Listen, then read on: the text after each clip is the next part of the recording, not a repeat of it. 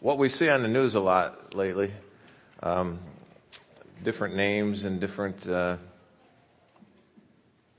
stupid choices, shall we say?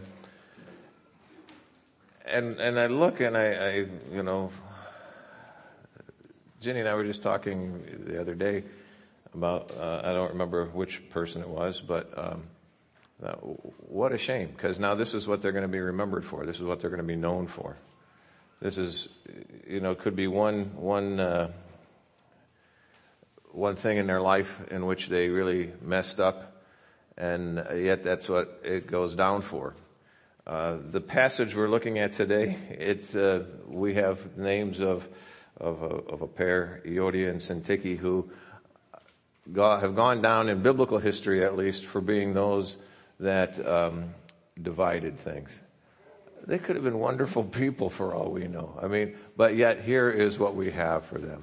Um, we're going to turn that passage in a minute, but let's pray and and then we'll look into Philippians a little more. Father, thank you.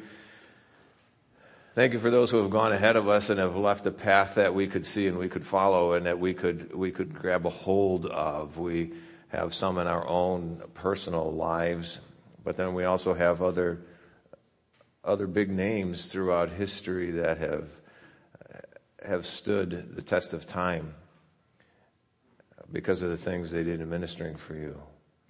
Uh, we have the we have the Gospels, we have the rest of the New Testament because uh, those those people put down your word and your truth for us so that we might have it for ourselves. I ask now that you would open our minds to you ultimately, as you use your word, as you use what was left for us to guide us, to direct us, to help us to see you and understand you more in the here and now, not just as we look back, Father, but as we go through our life. Because this isn't just history we're reading, it's your word, your alive and active word to us today. To see how we can and should be more and more the people you've called us to be. That's a challenge for us. We don't always do well with it. But I pray that we would um,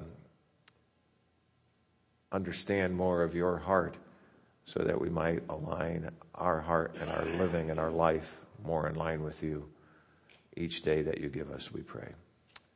So give us that ministry of the Spirit uh, to make us more aware of what you have for us today, we pray. In Christ's name, amen. We're going to be in Philippians chapter 4, so turn there if you will. We started these verses last week, but we did not finish them. If you look at your outline, you'll see the first part of it, uh, the first side of it actually is filled in a little bit. Certainly you can write out more if you want to or or less, whatever works for you. But we started these verses, didn't finish them. We're going to very quickly review those points on the front that we pulled out last week, and then we're going to move on. Um, there, we're, we're looking at four areas where being more intentional will draw us closer to Christ and help us to rejoice. So I'm going to read these in four shorter sections. Uh, the first of which pulls in Euodia and Syntyche, which we talked about, and their claim to their biblical claim to fame, uh, which isn't the best here at this particular point. Verse one, follow along. It says, "So then, my brothers, you are dearly loved and longed for, my joy and crown." In this manner, stand firm in the Lord, dear friends. I urge Euodia and I urge Syntyche to agree in the Lord. Yes, I also ask you, true partners, to help these women who have contended for the gospel at my side, along with Clement and the rest of my co-workers whose names are written in the book of life. Now, this is where we drew our first point from, and our first point is in your outline there again. It says, you know, that we need to intentionally choose unity. Now unity, remember, unity is not uniformity. This doesn't mean that we are all the same. This doesn't mean that we all are cookie cutter Christians. It doesn't mean that we all have uh, the, the same on everything. Now we are the same in a commitment to Christ. That's what makes one a Christian, that commitment to Christ. Uh, but the way different things work out um, can can be there, and those sometimes cause problems, and it causes friction differences of what we see in, in how uh, a, a life should be lived for Christ and choices that are made, and that can cause a problem and friction. And one of our challenges is the fact that we too often let these disputes rob us of joy instead of working to settle them. So Euodia and Syntyche, he encourages them to, to settle this, to agree in the Lord, to settle this out, not to let this dispute uh, come between them anymore. Now we are not given any details of the argument, nor do we need details of the argument. And if you look again at your, at your Bible, you'll see in verse 1, verse 2, verse 4, that phrase in the Lord is repeated. It's repeated three times in those verses for us. That should draw our attention. That should pull us into something. Uh, and, and, here's what I think we need to remember. You don't, don't choose any side except Christ. Choose God's side. You know, don't, don't choose the person that you think you most agree with. Who you should most agree with is God and you choose His side. We've, many of you have have faced this battle and this struggle as you've talked with other family members. And, you know, we have talked and, and as, as you have said, you know, I, I don't know what to do and all I can, you know, just encourage you, here's what you do. You choose God's side. And that's, that's hard sometimes. Because sometimes when we choose God's side, that means somebody we love sometimes turns and walks away because they don't want to choose God's side right now. They want to do their own thing but always choose God's side, you know, and work to be on His side. Join God in what He is doing. Join Him in, in, in, all that He's doing there. And when you intentionally choose unity, what you should be doing is working to be unified with God and to stand with Him. You bring others along with that, but the, the unity you're looking for Uh, is to, is to be unified with God, to intentionally be unified with Him. Follow along again, verse four. Rejoice in the Lord always. I will say it again. Rejoice. Let your graciousness be known to everyone. The Lord is near. Don't worry about anything, but in everything, through prayer and petition with thanksgiving, let your requests be made known to God. And the peace of God, which surpasses every thought, will guard your hearts and minds in Christ Jesus. Now again, the call here Notice it says to rejoice in the Lord, which he brought up in chapter three, uh, verse one, I believe. And he, you know, here he says rejoice in the Lord always. It's not in your circumstance. It's not in your situation. Circumstance and situations change and circumstance and situation push us around. Circumstance and situation sometimes stink. That's all there is to it. Sometimes they just stink. You know, there's, we are sometimes in circumstance and situation by our own choice and by our own choosing that we choose foolishly sometimes, uh, stupidly, sinfully, and we get ourselves in a big mess sometimes. You know, and, and that's not good. But there's also times in which you are in a situation not by your own choosing. You're in a situation that stinks because of somebody else's choice. You get hit by a drunk driver. That wasn't your choice. That wasn't your choosing. You know, when I grew up, you know, my dad left our family. That wasn't our choosing. You know, so you get into situations both by your own choices and by others' choices. And if your if your joy is dependent on the, on the situation, you're going to be miserable. you're going to be miserable a lot of times. Because sometimes the situation stinks and there is nothing you can do about it ex- except what you can do in it is what he tells us to right here that you rejoice in the Lord always. That's where it's anchored at. And the challenging verse to me there, you know, let your graciousness, uh, reasonableness, some of the translations say. While I think I'm, I'm a reasonable guy, um, I, I, have been known sometimes not to be a gracious guy. Um, uh, you know, but he says, let that be known to everyone you know, to everyone. A, a, a gracious spirit, a, a, generous spirit is, is how you could translate this uh, by the word. But it rises above the offenses is what he's talking about. And so you're gracious to those even, even to those who are undeserving of your graciousness.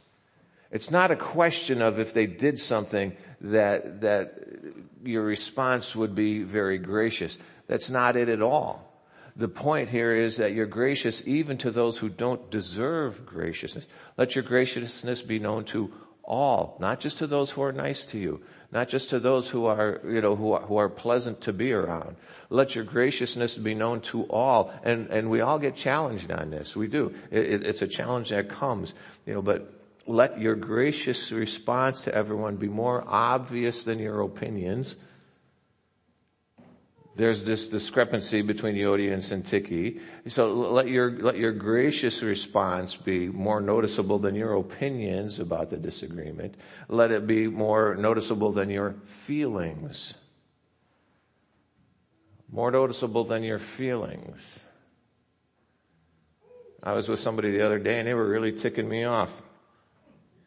They were. And that's where I was looking for the Bible verse that says just give your opponent a, a quick jab to the throat to shut them up. But that's not found there.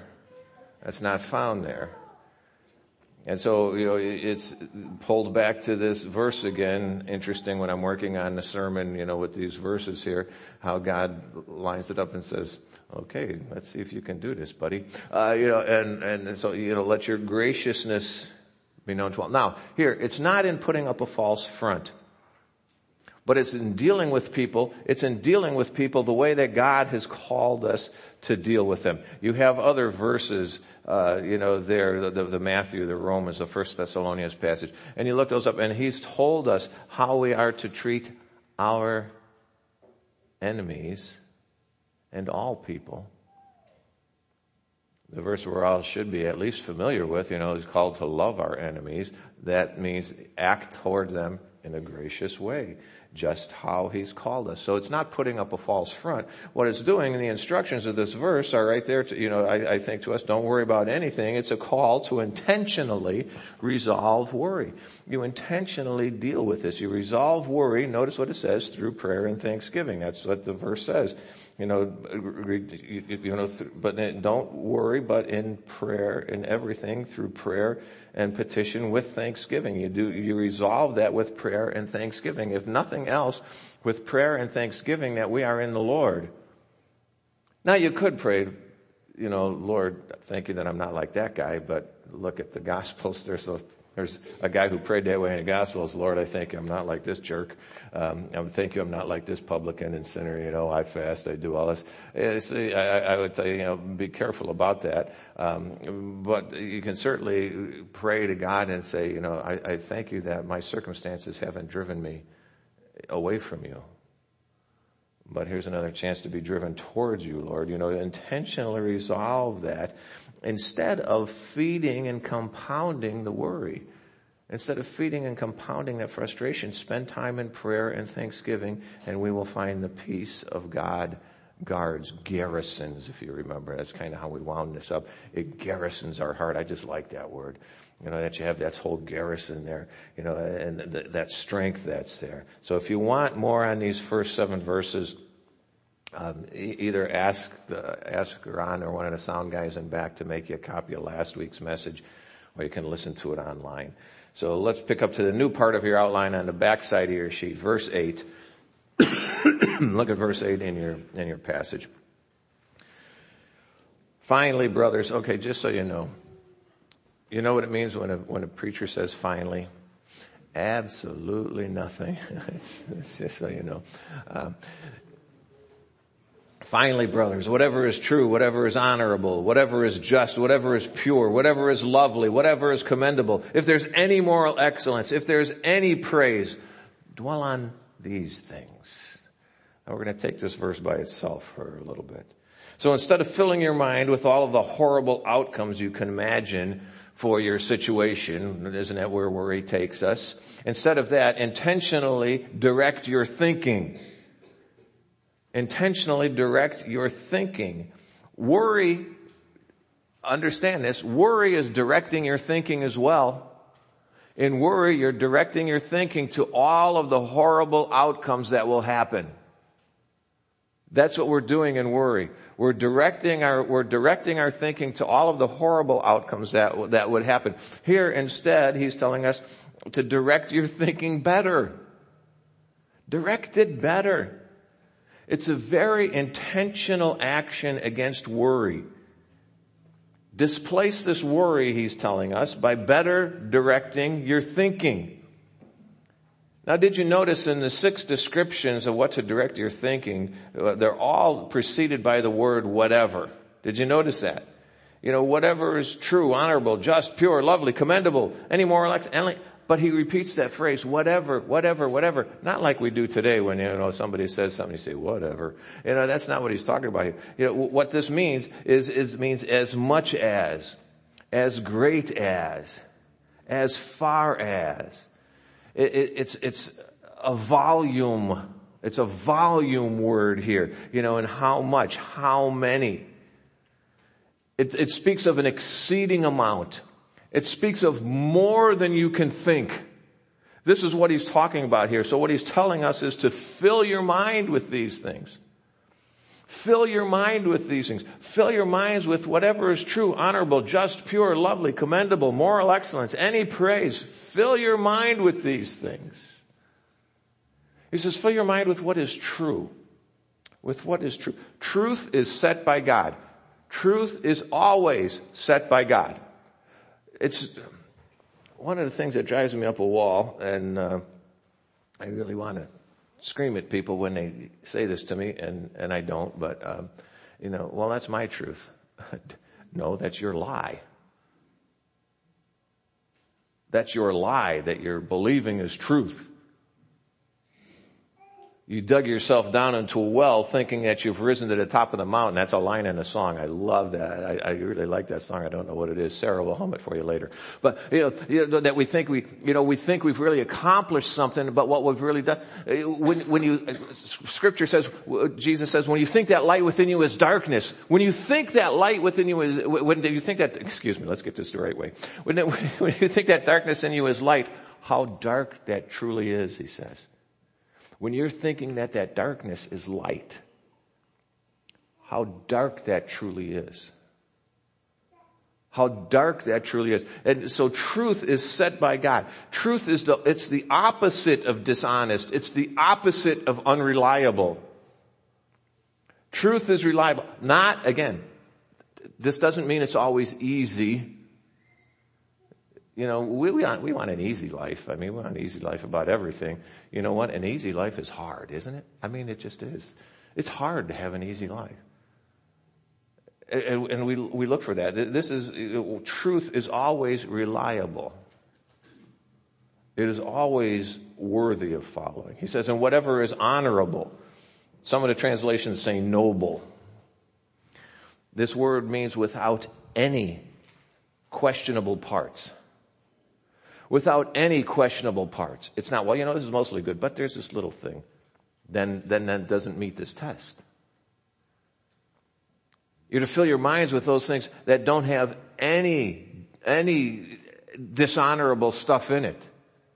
Uh, you know, it's something that, that should be, that should be there. It's no question about it. This is something that's able to come before God and it's worthy of respect. Something that has the dignity of holiness upon it. I like that. I like the way that was phrased. Something that has the dignity of holiness upon it. This is what's honorable. And then he says what is just. Again, some of your translations say what is right. It's something that's in conformity with God's standards is what's talked about. That's what this word means. It's in conformity with God's standards. It's just as measured against God's word. Just as measured against Him. It's, it's in keeping with God. And he says, whatever is pure. The word means without carnality, without fleshiness. You see.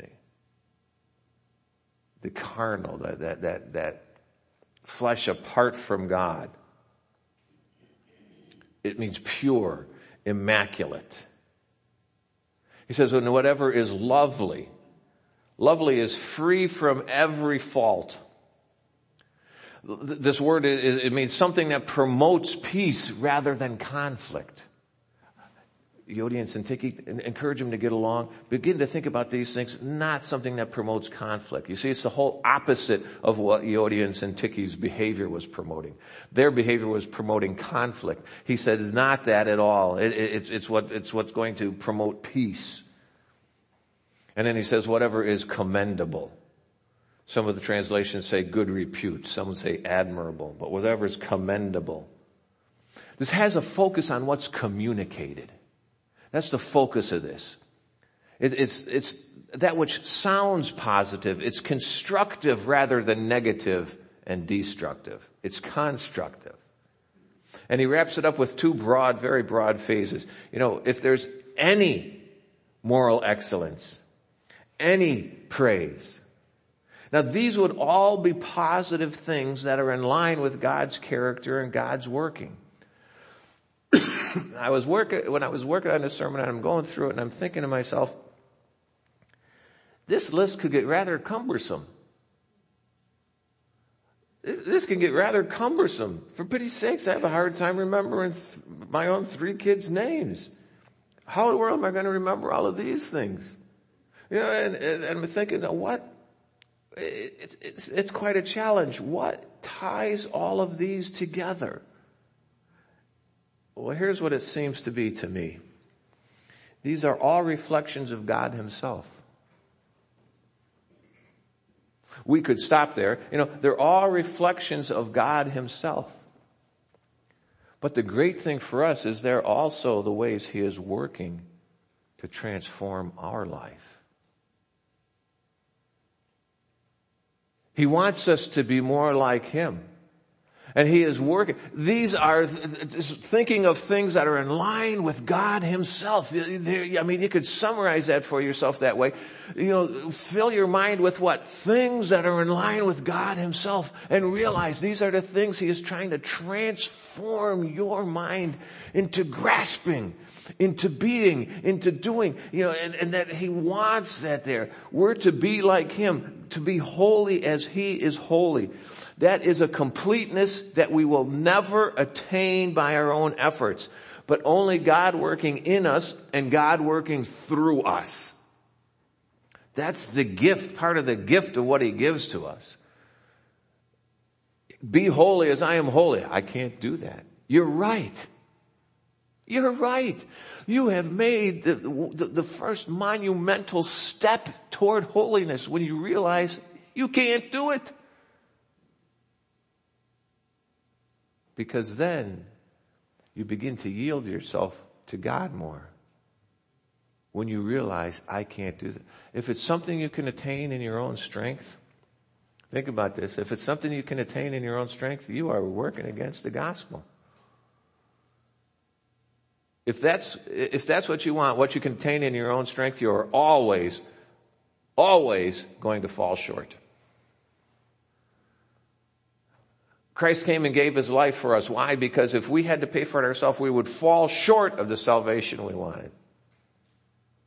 And it continues on in our life, you know, to be holy as he is holy, that completeness we can't attain by our own efforts. Only God working in us, only God working through us. So where do we start? Well, certainly the first place to start is to have a relationship with Jesus. That's where you start to have a relationship with Christ. If, if you, you know, if you think that, that you need to be good before you can come to God, you're foolish. That's like saying I need to clean up before I take a bath.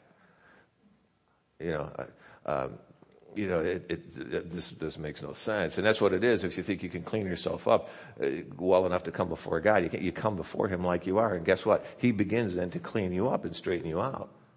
There's your very first step, a relationship with Christ. Not just coming to church, not just even reading your Bible, not just, you know, it, it, is having this relationship with Him. And it's also a daily dying to self and yielding to Christ. Romans chapter 6 verse 11. So then you too consider yourselves dead to sin but alive to God in Christ Jesus. You see, if you're not going to feed worry, if you're not going to do that, if you're not going to feed the division and stuff, and you're going to yield yourself to God, consider yourself dead to sin. Stop thinking about these things that do worry and begin to think, begin to promote, begin to, to fill your mind with those things of God and direct it there. Because this is what God calls us to, that you're alive in Christ Jesus. Luke chapter 9, Jesus said then, he said to him, to all of them, if anyone wants to come with me, he must deny himself, take up his cross daily and follow me. There it is, preacher. I knew it was there somewhere. I had to pick up my cross. Whoa, woe is me. Your cross is not your spouse or your lumbago. You know, that, that's not, when we, when, you know, we hear people say this and maybe you've been guilty of it. Uh, if you have, repent, and I mean that seriously, to, uh, you know, if you have that, you know, that, that my cross to bear just means this is this horrible thing that God's gonna give me and I just have to suck it up and carry it. That's, that is not what he's talking about here. What he's talking about with this, with this taking up your cross, this is a, a total surrender to Christ. No matter what. No matter what. It is this total surrender to Him. It is this identification with Him that I'm going to stand with God and I'm going to stand with God no matter what. I am totally going to surrender to Him. Just as He did to the cross, I'm going to totally surrender myself. Now what helps us see that is at the end of verse 8 back in, in Philippians 4 there, where he tells us, he says to dwell on these things, think deeply, implant them, implant them. Dwell, think deeply. When I think of dwelling, you know, and dwelling, it's that place I feel at home in. It's that place that I settle into where we dwell. Not that we just run through, you know, not, not that place that we just tag and we're, we're there for a minute. But it's that place that we, that we settle into. Dwell, you know, to, to dwell. Dwell means, that word means to reckon, to take into account. So reckon, take into account. So dwell on, take into account these things. Take into account what things? The way God has worked and is working on you, in you, through you. Take those things into account. Don't dwell on worry. Don't dwell on, don't invest your time dwelling on worry. Invest your time dwelling on the ways in which God is working in you, through you, on you, to you. And take these things into account in your thinking and guess what? They're going to drive away worry. Now, this is not just a mind game. This is a mind directed by God. Not just playing games. It is a mind directed by God. Isaiah chapter 26. You will keep the mind that is dependent on you in perfect peace, for it is trusting in you. You see, this is, this is what he's talking about. A mind directed by God. Notice what he says. That mind that is dependent upon you. Why? Because he trusts in you. Not in the circumstance, not in the situation, but in the very person of God. Who he is and what he is doing in us, to us, through us. Second Corinthians chapter 10 we demolish arguments and every high-minded thing that is raised up against the knowledge of God, taking every thought captive to obey Christ. This is not a mind game. This is a mind directed by God. You are taking every thought captive to do what? To obey Christ. To obey Christ. Not, not just playing games on how we think. You want to defeat worry, you want to rejoice, then intentionally direct your thinking. But don't stop there, and this verse takes us right to the next point. Intentionally keep doing. Why do I say that? Well, verse 9. Do what you have learned and received and heard and seen in me and the God of peace will be with you. If you have your own Bible, I suggest you circle the word do. You see, we look over little stuff like this sometimes. He just got done talking about thinking and where you're going to direct your mind and all that stuff and you think, I'm good to go now. I can think. No, you see, because he says you have to do this. You have to do this. Being a Christian is not a one and done transaction. It is not, I have prayed this prayer and now I'm good to go and I'm done. I'm good. You see, now I can live my own life. Why? Well, because I got that taken care of. And because I have that God thing taken care of, now I can just go ahead and live my own life. That's not what, that's not what a, a, a, being a Christian is. It's a continuing, life transforming relationship. It's not an event, it's a life. It's a relation. You've heard me use that word before and I, I just think it's important. It's a relationship. It's not that I met him back there, way back there one time or other, you know, and met God and, and, you know, we had this transaction and now I'm good to go. You know, that's it. That's how I buy a watch. That's how I buy shoes. That's how you buy anything. It's this transaction way back there one time. What the, and you know, there was this little old bald guy and I bought this off of him and now it's good and now it's mine. That's not what it is. It's a relationship with someone. It's a relationship with the God of eternity. It's a relationship with the God of creation. It's a relationship with the God of, uh, Uh, with the God of your future. It's the relationship with the God that you get to spend eternity with when you have a relationship with Him. Not when you think, I've taken care of it back there and now I'm good to go. Christianity is not a one and done thing. Look back at chapters, at, at, chapter three. Just look back at it in your Bible there. Verse 16 and 17. You'll see this is, this isn't new at all. What he says, in any case, we should live up to whatever truth we have attained. We should be doing this. We should be doing. We should be living. He says, join me in Im- imitating me, brothers. Observe those who live according to the example you have in us. What he's saying is live in a new way. Live with new direction, new motivation, new goals, new energy. Live in a new way. Do, he says, do, practice, some of the translations say. That might work better for you. You know, actually put into place in your life repeatedly. We are not just called to do right, to, to, to have right thinking. We are called to have right actions. It's not just thinking right, it's living right.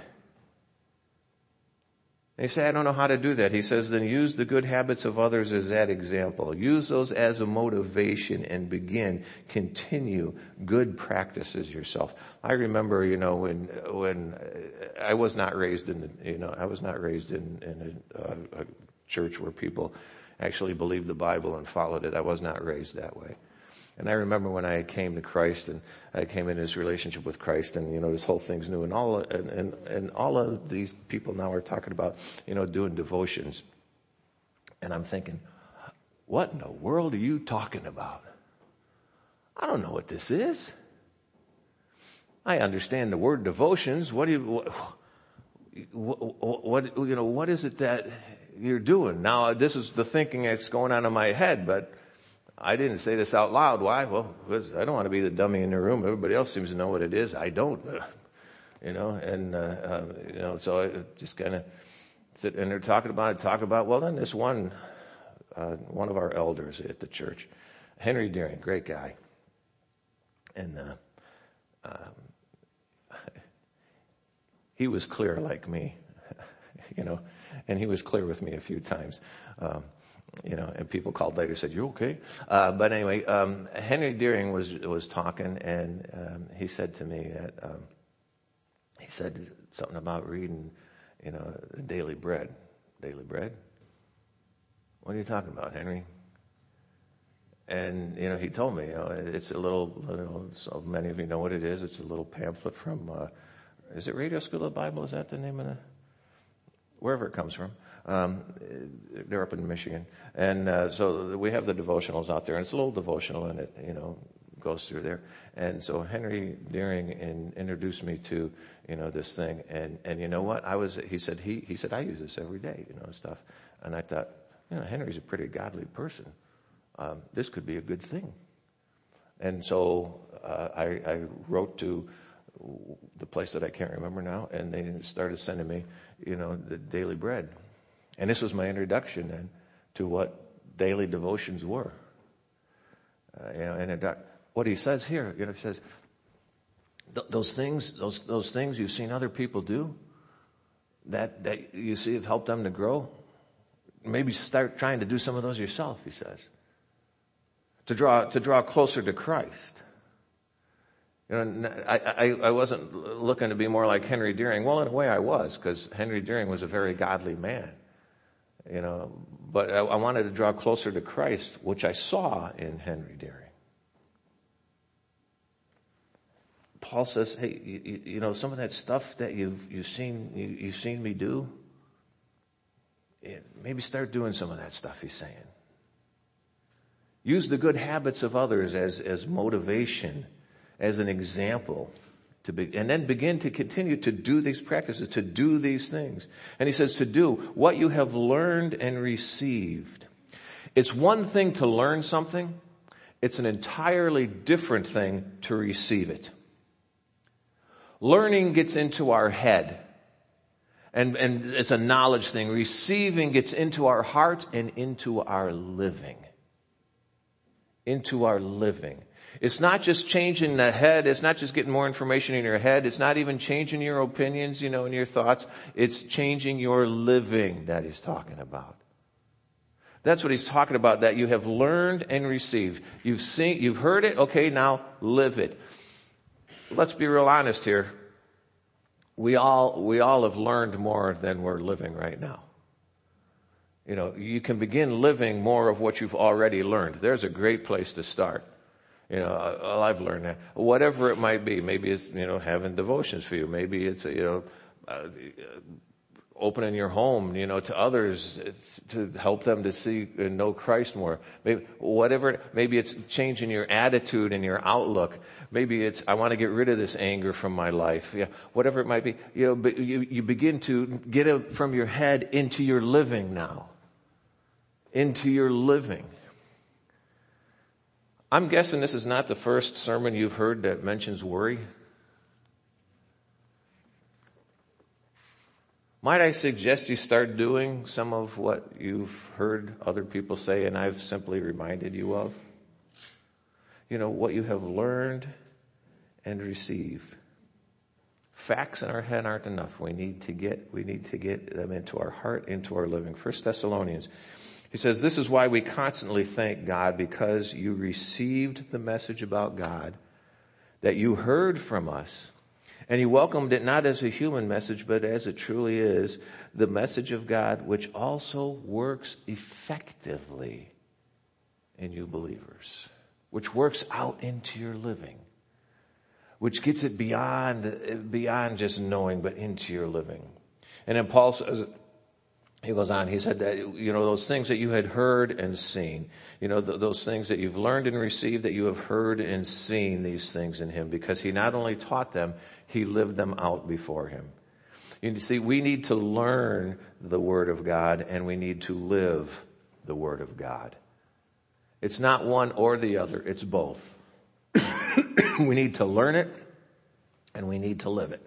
Uh, James chapter 1 verse 22, be doers of the word and not hearers only. When you're a hearer only, he says very clearly, what you're doing is deceiving yourself. If you think all you need to do is hear it and all you're doing is deceiving yourself. You, we need to learn it and we need to live it. He goes on, in verse 9, he says, you know, do what you do, what you have seen in me. See how others can help you. You know, how, how can, how can you learn from others? How can they help you grow in Christ? When I was, you know, when I was trying to run again this week, I was just, I was reminded once again, I've never been more consistent in my running than when I ran with other people. I'm having a hard time being consistent now and I'm running alone. I have never been more consistent in my running than when I was doing it with other people because you know what? They were going to be there and I had to be there. And, and, you know, they would run and so I had to run. They didn't walk and so I couldn't walk.